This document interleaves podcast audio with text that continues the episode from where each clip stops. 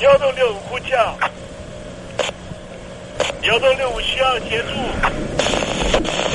幺洞六五呼叫，幺洞六五需要协助。你在听吗？你在听吗？你在听吗？你在你在听吗？人生如航行，去与返，载满多少故事？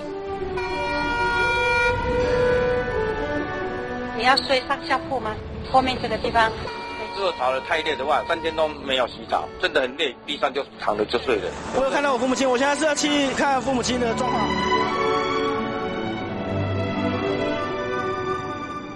聆听故事湾，让每个故事找到属于自己的码头。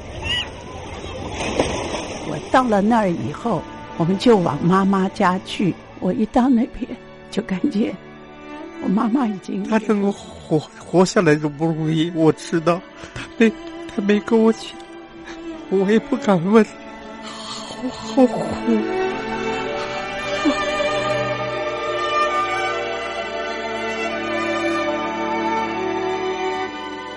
聆听故事湾，聆听故事湾。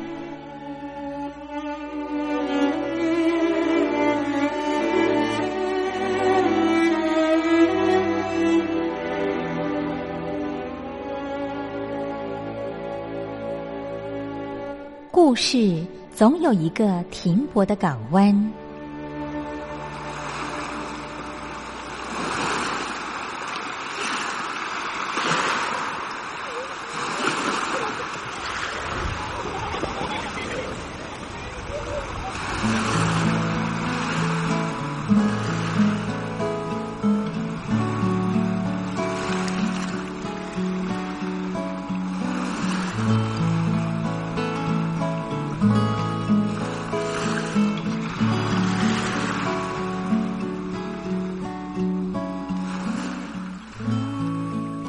一二三四五六七七六五四三二一，大陆听众朋友您好，我是您的好朋友东山林，在台北问候您。正在为您进行的栏目就是聆听故事湾，一二三四五六七七六五四三二一，全年无休，每天在空中为您服务。您在每天的凌晨三点十分，或是傍晚的六点十分，都可以在光华之声频道收听到这个栏目。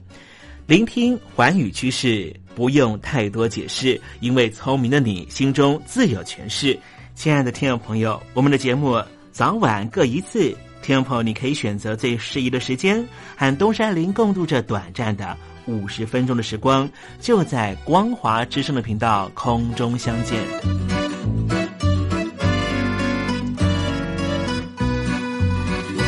那么，听众朋友，收听、聆听故事湾东山林的节目，到底能够听到什么样的内容呢？尤其啊，我们环宇全世界，焦点放到神州大陆啊，光是整个中国大陆呢，就有将近九千家不同的大大小小的电台了。我们的节目到底有什么不一样的地方呢？嗯，让东山林自吹自擂一下吧啊。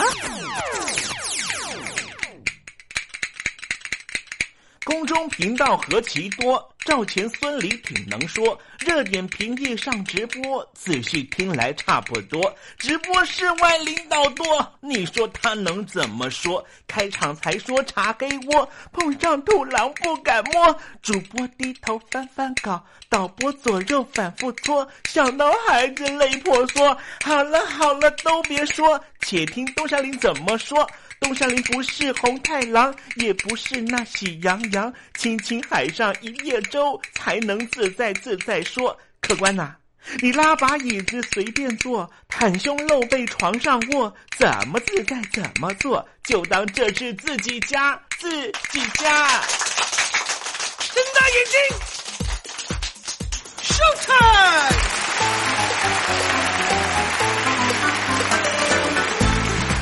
听众朋友，你好，我是你的好朋友东山林，在台北问候您。正在为您进行的栏目就是《聆听故事湾》啦。为什么节目的开场要这样的隆重呢？因为在凌晨三点钟的时候才进行我们的节目啊。听众朋友可能正在打瞌睡之中，或是呢在睡梦之中，所以呢要赶快把听众朋友呢让那瞌睡虫踢到九霄云外啦。听众朋友，今天的节目非常的精彩，千万不要错过喽。那么精彩的内容到底包含了什么呢？赶快让东山林为您报告。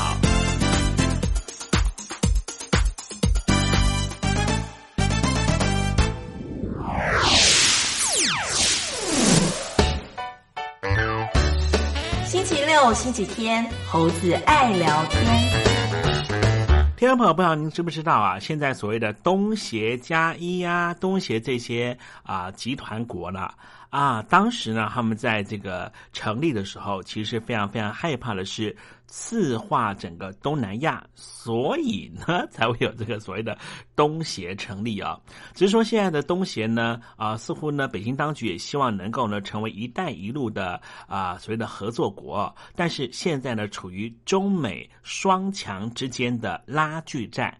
中南海的各国也对于这所谓的一带一路心里头有一些担忧。待会在时政你懂得的环节里面，详细的跟听友盘谈东协为什么会成立。那么今天节目的下半阶段还要为您进行另外一个环节，这个环节就是电台推荐好声音。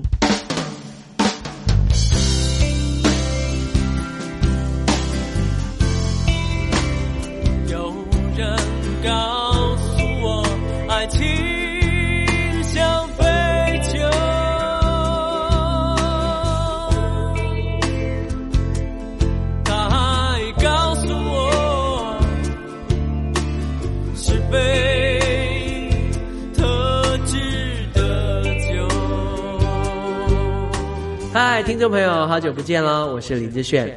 葡萄熟了才能酿酒，心成熟了才懂得爱。希望你会喜欢我的收听歌，也邀请您收听东山林的节目。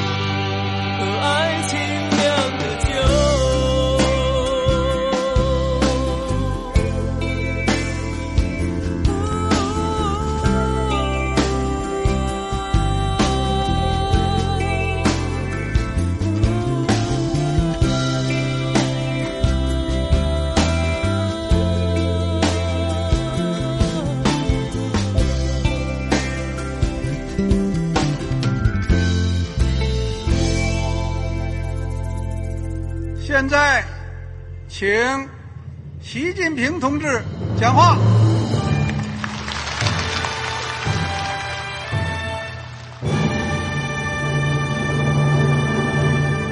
中国梦必须紧紧依靠人民来实现。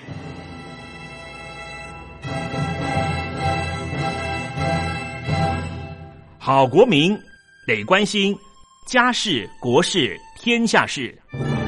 呃，谢谢发言人。我们注意到啊，现在那个外面有很多关于前中央政治局委员周永康的一些消息和报道。我不知道发言人对这个事情有没有什么可以呃透露、可以披露的。国家对于公示啊，不是什么东西都要公示的。我只能回答成这样了，你懂的。那么作为天津市来说，每年要偿还的这个公路建设的贷款量有多大？哎，这个好国民这个偿还得回避时政敏感议题。因为他这个这个事儿我就不好再说太细。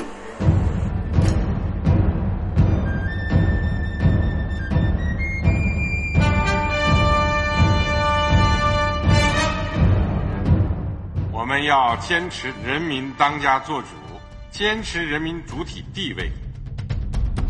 任何官方不宜说太细，期望您体谅的话题尽在实证。实证，你懂的。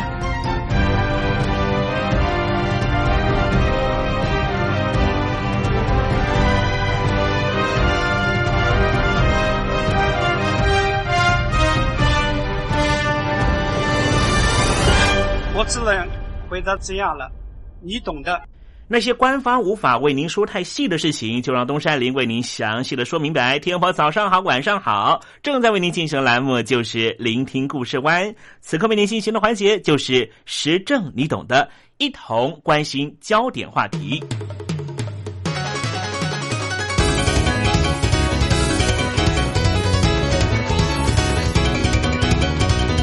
中共总书记习近平决定在国际外交上面大打政党牌，宣扬他们的治国理念。不过，可以断言这张牌一定在东南亚国家是走不下去的。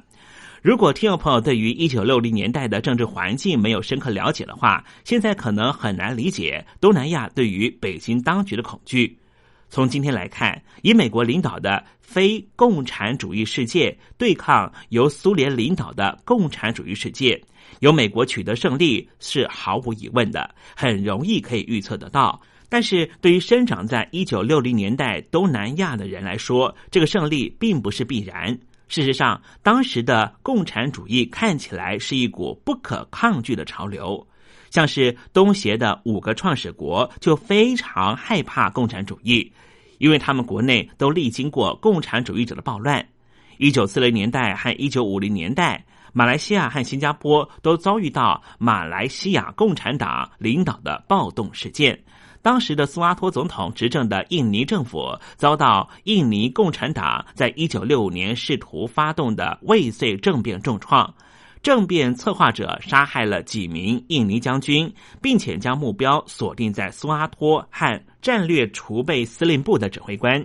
泰国也受到类似的侵扰，并且担心，如果中南半岛导向共产主义，泰国将成为东南亚对抗共产主义的前线。菲律宾在一九四二年到一九五四年历经了虎克党的暴动事件。一九四九年，中国成为共产党国家，随后朝鲜半岛和中南半岛爆发了两次针对于共产主义的战争。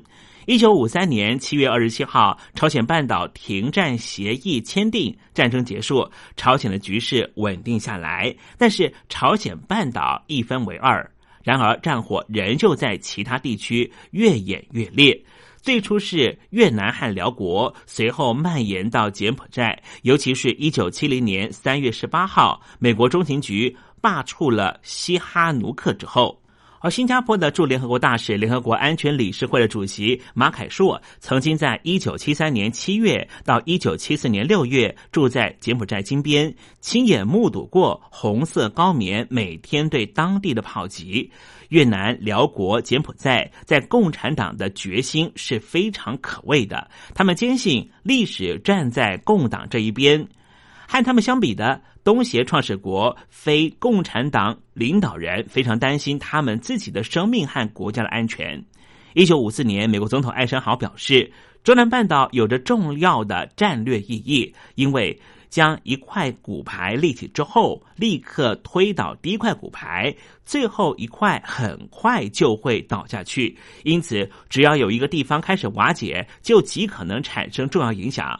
在这种普遍的恐惧氛围之下，一九六七年八月份，在泰国曼谷召开的东协成立会议上面，当时担任新加坡外长的拉者勒南坚定的对其他的东协代表说。如果我们不团结的话，那么我们将会四分五裂。这就是为什么恐惧这个因素非常重要。在我们了解东协成立的过程时候，因为它是将五个国家团结在一起的重要粘合剂。尤其当东协各国眼看共产主义部队一步步的攻陷柬埔寨、辽国和越南南部之后，这种恐惧的情绪越来越强烈。其实，新加坡驻联合国大使、联合国安全理事会的主席马凯硕在金边的那段时间，整个城市都被围攻，从城市到农村的道路根本走不通。同时，一九七二年水门案和一九七四年八月九号尼克森总统请辞，让东协国家认知到他们仰赖的安全盟友美国自己也受到国内问题的牵扯。所以，东协国家就越来越清晰的认知到一个观念，那就是要么就团结，要么就分裂。当我们认识东协的成立过程的时候，我们就知道，不是现在我们所想象的东协完全是为了经济的统合，其实一开始完全是为了安全上的威胁。一九七五年四月三十号，西贡沦陷的时候，东协领导人内心感到非常黑暗。美国外交官和士兵从西贡的美国大使馆撤离，这戏剧化的一幕加深了东协领导人对于共产党将占领全东南亚的担忧。在此八年前，也就是一九六七年的十月十九号，李光耀曾经说：“如果美国从越南撤退，最快一年半的时间，泰国将会爆发战争。”紧接着就是马来西亚，不到三年的时间，李光耀说他自己一定会在众目睽睽之下被吊死。当西贡沦陷的时候，这黑暗日子似乎近在眼前。一九七五年五月八号，李光耀告诉美国总统福特，他说当时他的第一反应就是震惊，担心政局立刻崩溃。在谈到东南亚的混乱局势的时候，李光耀提到，泰国人认为美国没有道德，媒体在凑热闹，辽国已经濒临垂死的局面，柬埔寨则在中国和越南之间挣扎。这样对共产党扩张的威胁和担忧，促使东协领导人在一九七六年二月二十三号到二十四号，就在印尼的巴厘岛召开了高层会议，那是中南半岛解放一年之际。这为东协加强政治和经济合作奠定了良好的基础，但是并没有关上和中南半岛国家和解的大门。在巴厘岛开会的东协领导人充满着担忧和恐惧，相形之下，越南领导人则显得非常傲慢。他们相信东南亚地区的历史最终将会站在共产党这一边。在一九七六年八月份，斯里兰卡召开了不结盟运动峰会上面。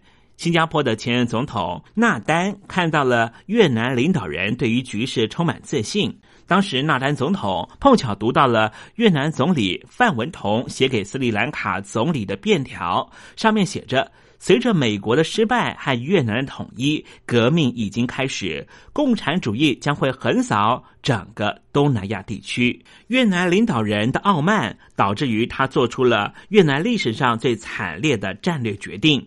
在一九七五年，共产党政权占领中南半岛之后，一般认为柬埔寨、辽国和越南共产党应该会形成一个统一集团，因为他们曾经共同抵抗过美国在他们国内支持的军事力量。然而，相反的情况却发生了：三个国家的共产党各自执政之后，柬埔寨和越南以前持续了好几个世纪的传统竞争关系。再次上演，柬埔寨的红色高棉和越南断交，柬埔寨开始站到中国那一方，以抵抗越南和苏联的联盟。中苏分裂的情势蔓延到了中南半岛。随着北京当局和莫斯科的分裂，越南开始计划入侵计划以及占领柬埔寨，因为越南领导人在打败一个。非常大的超级国家美国之后信心满满，而且他们相信可以依靠苏联的军事力量打倒中国，因此他们无视北京当局的警告，就在一九七八年的十二月入侵了柬埔寨。出乎越南意料之外的是，东协领导人坚定而团结一致的反对越南侵犯柬埔寨。新加坡的前任副总理拉惹勒南曾经在一九。九二年一篇文章中写道：“这并不是对地区主义的信念，而是出于面对共同的恐惧，最终将导致于越共的失败。东协主要借由多边论坛来反对越南的侵略行为，尤其是联合国。”马凯硕在一九八四年到一九八九年担任新加坡驻联合国大使的时候，就曾经亲身经历。在这段过程里面，他和东协重要外交官建立了深厚的友情。这种协力合作产生了更为深厚的社会和政治资本。这种资本的积累将东协团结成一个整体。在他们接下来几十年熬过了不可避免的困难和压力。值得注意的是。虽然东协这种友谊形成在一九八零年到一九九零年代，但是它积极影响一直持续到二十世纪初期。这时，东协国家一起制定了东协宪章。令人惊讶的是，从东协积累的社会政治资本中获益最多的国家，竟然是越南，而越南恰恰也是导致这种资本产生的源头。冷战结束，苏联解体，越南领导人意识到自己失去了保护者，必须寻求新的朋友和盟友，以加强国家安全，尤其是对抗他的老对手中国。一九九零年代，在寻求加强国家安全的新途径过程里，越南领导人体认到东协是一个适合的安全伙伴。然而，东协之所以能够担任这样的角色，是因为他们在过去十年对抗越南的结果，并且因此形成一个紧密的团结意识。一九九五年七月，越南决定加入东协，这个决定将会是历史上最为讽刺意味的事件之一。尽管这些谴责留下了不愉快的记忆，东协还是决定接纳越南成为东协的会员国。这个决定显示出。东协多年来所获得，他自身原本就有的地缘政治指挥，这也就是为什么东协的故事显得十分特别。最初，东协是因为恐惧而团结在一起，恐惧是一份负面情绪，但是这种负面情绪产生了正面能量，驱使东协这些年不断往前发展。一九七零年代，东协国家并没有因为共产主义国家的逼迫而被吓倒，反而更努力的齐心面对这个地区所出现的挑战，逐渐增强东协的团结和凝聚力。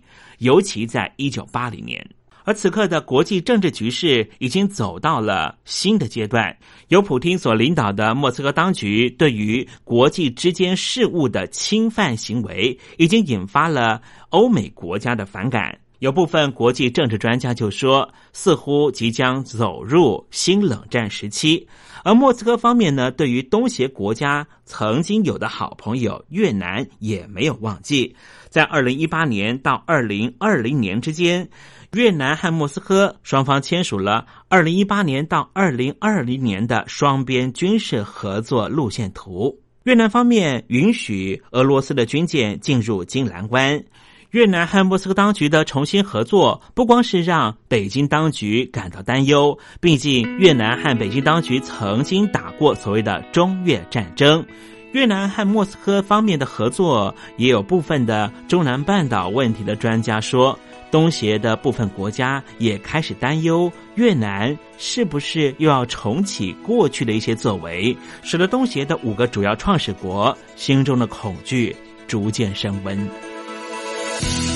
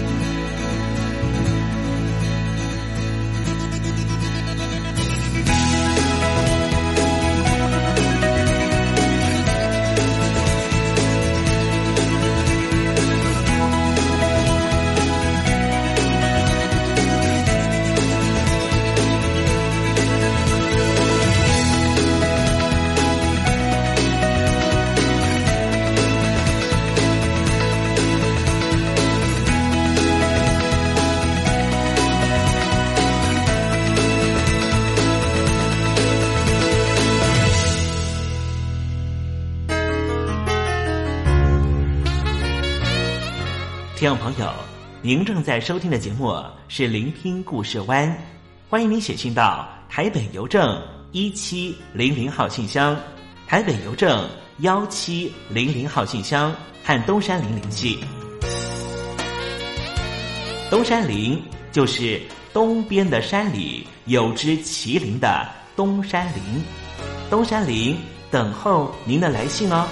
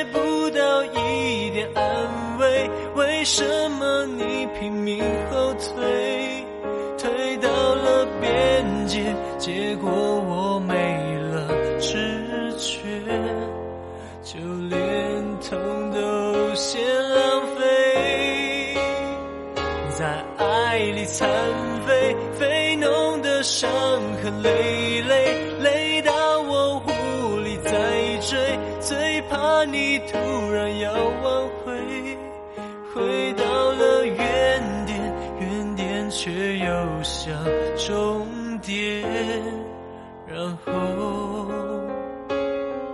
多痛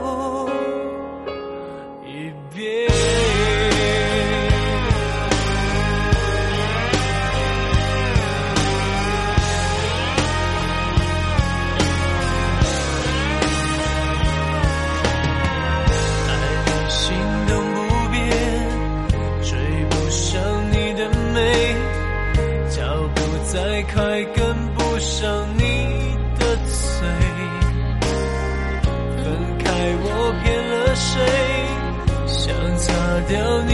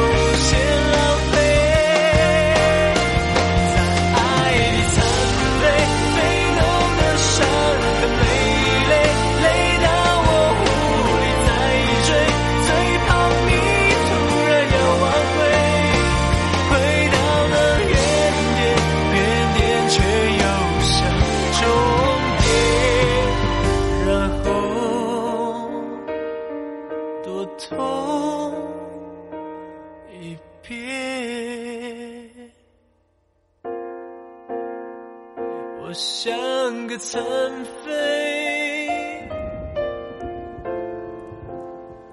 在爱里残废。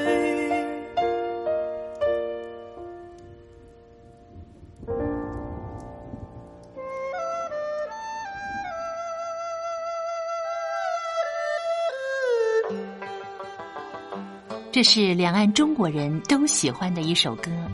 小城故事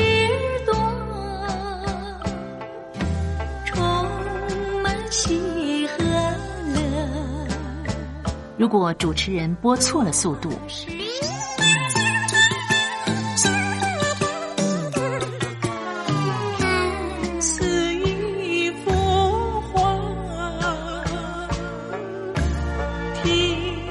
或快或慢的走调歌曲，都不是听众喜欢的。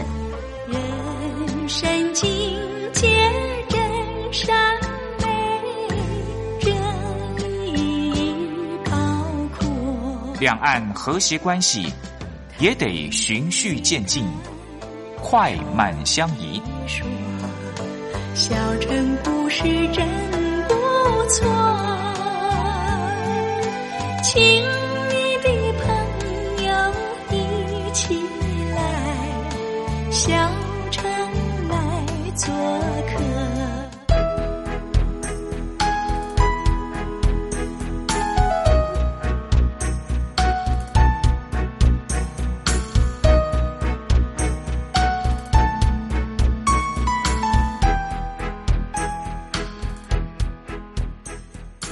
活中少不了知性的真，生活中少不了理性的善，生活中也少不了感性的美。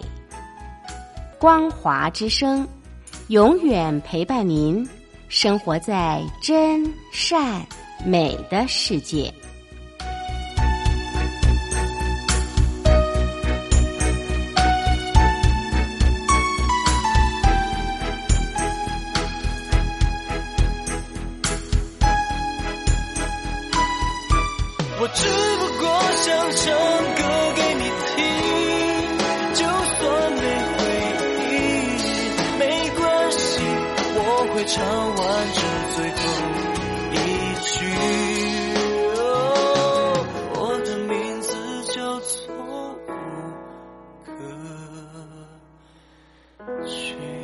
大陆的听众朋友，你好，没错，我就是吴克群。不管你现在在做什么，不管你现在在哪里，吴克群和光华之声在台北问候你。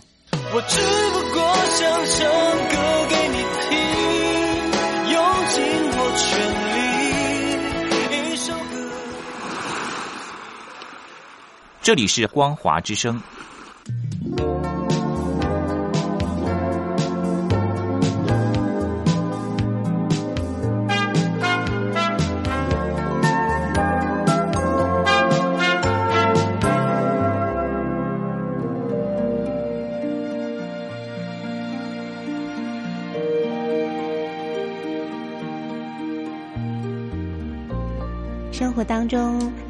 许多令人难忘的好声音。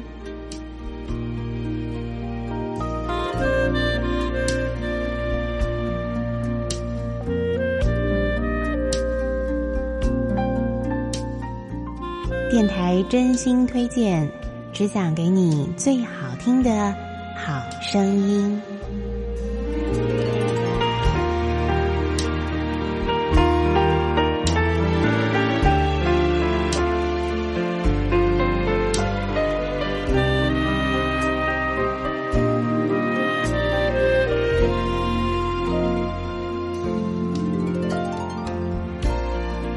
午安，亲爱的听众朋友们，欢迎您再度收听电台推荐好声音，我是冯安。在今天的节目当中，要为您推荐一张是非常好听的演奏专辑，为您介绍的是叶家赖太郎的小提琴演奏专辑《私房告白》。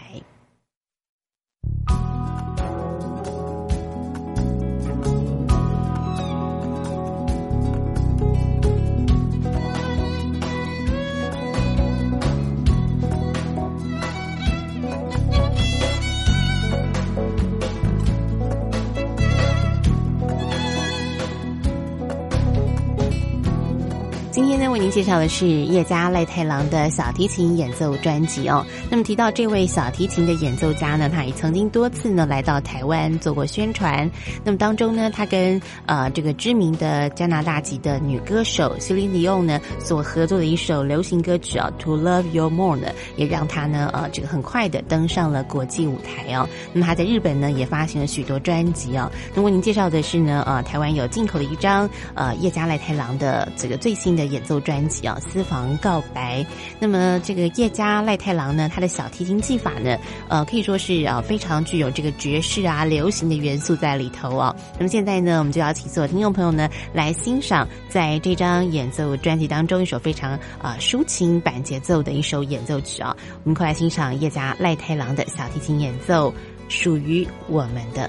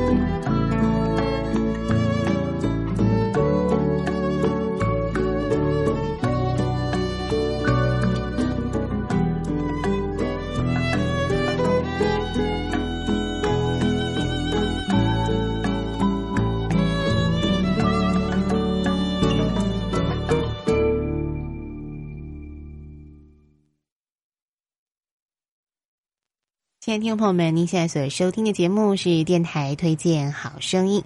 那么今天呢，推荐的是叶家赖太郎的小提琴演奏专辑。那么在这张私房告白的专辑当中呢，叶家赖太郎选取的这个范围啊，蛮广泛的哦，包括有在巴西的音乐，还有一些流行的西洋歌曲的经典哦。那么经过他的改编之后呢，哎，完全呈现了叶家赖太郎那种流行爵士轻快，还有巴西热情的那种元素跟风味哦。那么今天呢，这个节目最后呢，我们再邀请所有听众朋友来欣赏的是专辑当中的最后一。一首曲子，那它是改编自在一九七二年美国的这个流行乐的天王啊，就是 Michael Jackson，他获得了全美 Number One 的一首单曲《Ben》。那么经过他的改编之后，听听看是什么样的小提琴的演奏版本呢？我们来欣赏叶家赖太郎这首很好听的曲子《Ben》。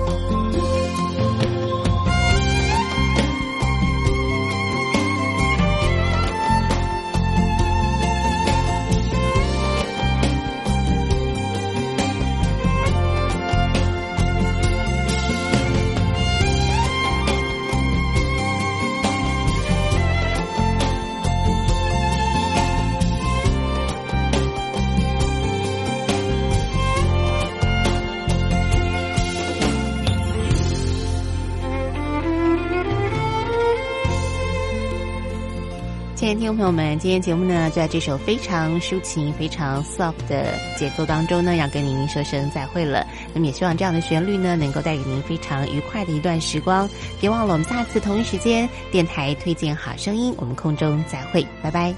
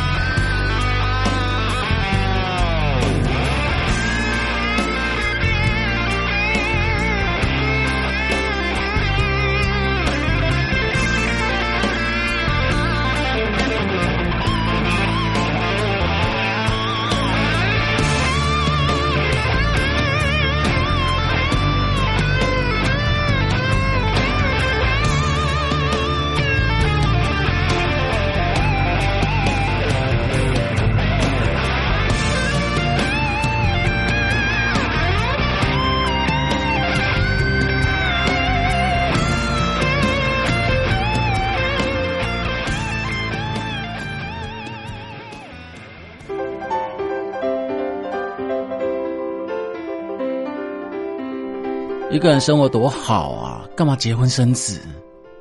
我们没想过生孩子，不想被孩子绑住吧？哎，没钱怎么生小孩？养孩子很花钱的。一谈话时期的大陆，多生一个孩子就是超生，会罚钱的。现在大陆全面二孩，名正言顺的可以多生一个孩子，大家却不想生。不生的情况下，大陆每年的出生率就像水滴般向下坠落。从上世纪九零年代开始，大陆出生人口出现趋势性下降，从每年两千多万人下降到两千零三年的一千六百万人以下，之后一直在一千六百万人上下波动，最低达到一千五百八十四万人。过去大陆引以为傲的人口红利，如今成为人口危机。一连串的人口问题，不但阻挡习近平中国梦的实现，也影响大陆的长远发展。习主席需要您的帮忙，请您写下中共当局应该如何面对日益严重的人口危机，以及解决大陆人口问题的建议。我们准备短波收音机送给您。只要来信参加“帮帮习主席”活动，写下中共当局应如何面对日益严峻的人口危机，以及解决大陆人口问题的建议，就可以参加抽奖。活动从现在开始一直进行到十月十五日。来信请你寄到台北邮政一千七百号信箱，台北邮政一千七百号信箱，嘉陵东山零收。电子邮件请寄到 l i l i 三二九小老鼠。Ms 四十五点 highnet 点 net，l i l i 三二九小老鼠 ms 四十五点 highnet 点 net，赶快帮习主席生娃哦！不不不，不对，是赶快帮习主席想办法。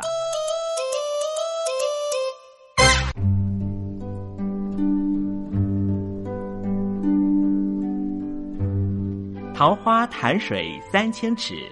不及汪伦送我情，听众朋友，大诗人李白告老还乡，云游四海，从繁华的长安城到安徽乡间的桃花潭。